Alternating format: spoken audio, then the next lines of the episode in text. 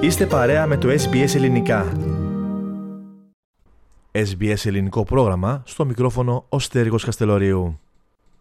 Να απαγορεύσουν στον Αμερικανό πρόεδρο Τζο Μπάιντεν να πουλήσει όπλα σε μέλος του ΝΑΤΟ που μέσα στον τελευταίο χρόνο έχει προβεί σε επανειλημμένες παραβιάσεις του εναέριου χώρου ή της κυριαρχίας και της εδαφικής ακαιρεότητας ενός άλλου μέλους του ΝΑΤΟ, επιχειρούμε διακομματική τροπολογία Αμερικανοί βουλευτές στο Κογκρέσο. Την τροπολογία υπογράφουν βουλευτές τόσο από το Ρεπουμπλικανικό όσο και από το Δημοκρατικό κόμμα και αποτελεί πρωτοβουλία του Ελληνοαμερικανού βουλευτή Κρι Πάπα. Στόχος των Αμερικανών βουλευτών, οι οποίοι είναι μέλη της κοινοβουλευτικής ομάδας για ελληνικά θέματα στο Κογκρέσο, είναι να διασφαλίσουν ότι η κυβέρνηση Biden δεν θα προχωρήσει στην πώληση αλλά και στην αναβάθμιση του υφιστάμενου στόλου μαχητικών F-16 της Τουρκίας. Οι βουλευτές Τίνα Τίτου, Κρι Πάπα, Τσάρλι Κρίστ, Κάρολάιν Μαλόνι, Φρανκ Παλόν, και Τζον Σαρμπάνης εξέδωσαν κοινή ανακοίνωση βάσει της οποίας αναγνωρίζουν μεν την υποχώρηση της Άγκυρας στην αντίθεση που εξέφρασε για ένταξη της Σουηδίας και της Φιλανδίας στο ΝΑΤΟ, υπενθυμίζοντας δε ότι την τελευταία δεκαετία η Τουρκία δεν ήταν παραγωγικό μέλος του ΝΑΤΟ ούτε ένας αξιόπιστος σύμμαχος για την χώρα τους.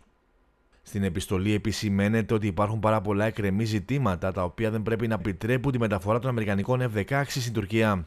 Μεταξύ άλλων, στην επιστολή τονίζεται πως η Τουρκία παραμένει υποκαθεστώς κυρώσεων λόγω της απόκτησης του ρωσικού συστήματος πυράβλων S-400, ενώ έχει επιδοθεί σε μια σειρά ανταγωνιστικών ενεργειών στο Αιγαίο, τόσο με τις συστηματικές παραβιάσεις του ελληνικού εναέριου χώρου, όσο και με την πραγματοποίηση υπερπτήσεων πάνω από τα ελληνικά νησιά. Ο Αμερικανός πρόεδρος Τζο Μπάιντεν έχει εκφράσει την στήριξή του για την πώληση των F-16 στην Τουρκία κατά τη συνάντηση που είχε με τον Τούρκο ομολογό του Ρετζέπ Ταγί Περντογάν, αρνούμενος ότι η προτινόμενη συμφωνία ήταν ένα αντάλλαγμα ώστε να υποστηρίξει η Τουρκία τα αιτήματα ένταξης της Φιλανδίας και της Σουηδίας στο ΝΑΤΟ. Στις δηλώσεις που είχε κάνει, ο κ. Biden σημείωσε ότι πριν προχωρήσει οποιαδήποτε πώληση και μεταφορά όπλων, το Κογκρέσο θα πρέπει να εγκρίνει το αίτημα αυτό, κάτι που θα είναι εφικτό.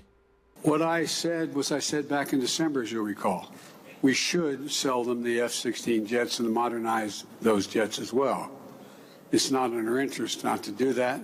And I indicated to them that I've not changed my position at all since December. And there was no quid pro quo with that. It was just that we should sell. But I need congressional approval to be able to do that. And I think we can get that. Χθες, μιλώντας στην Ολομέλεια του Ευρωκοινοβουλίου, ο Έλληνας Πρωθυπουργός Κυριάκος Μητσοτάκης έστειλε αυστηρό μήνυμα προς την Τουρκία, λέγοντας πως η Ελλάδα δεν θα ανεχθεί καμία αμφισβήτηση της εδαφικής της κυριαρχίας και της εθνικής της ακαιρεότητας. Την ώρα που αντιμετωπίζουμε τη μεγάλη πρόκληση του πολέμου στην Ουκρανία, ένα είναι σίγουρο. Δεν χρειαζόμαστε νέους αναθεωρητισμούς και αναβιώσεις αυτοκρατορικών φαντασιώσεων. Και ένα επίσης είναι βέβαιο. Η Ελλάδα δεν πρόκειται να ανεχθεί καμία αμφισβήτηση της εθνικής της κυριαρχίας και της εδαφικής της ακαιρεότητας και είμαι σίγουρος ότι σε αυτόν τον διαρκή αγώνα θα σας έχουμε όλους συμπορευτές. Η τροπολογία που κατέθεσαν οι Αμερικανοί βουλευτές αφήνει ένα παράθυρο ανοιχτό μέσω το οποίο ο Τζο Μπάιντεν μπορεί να ξεπεράσει τους περιορισμούς που θέτουν, εφόσον πιστοποιήσει στο Κογκρέσο ότι η πώληση όπλων προς την Τουρκία είναι προς το ζωτικό συμφέρον της εθνικής ασφάλειας των Ηνωμένων Πολιτειών. Σε μια άλλη προσπάθεια τώρα με τον βουλευτή των Δημοκρατικών Φρανκ Παλόν να παίζει ηγετικό ρόλο, εκφράζεται μέσω επιστολής η ανησυχία για την στάση που τηρεί ο Λευκός Οίκος, καθώς σημειώνεται πως η πώληση όπλων προς την Τουρκία θα ανταμείψει τον πρόεδρο Ερντογάν για τη μη τήρηση των δεσμεύσεων της χώρας του τόσο προς τις ΗΠΑ όσο και προς το ΝΑΤΟ. Θέλετε να ακούσετε περισσότερες ιστορίες σαν και αυτήν; Ακούστε στο Apple Podcast, στο Google Podcast, στο Spotify ή οπουδήποτε ακούτε podcast.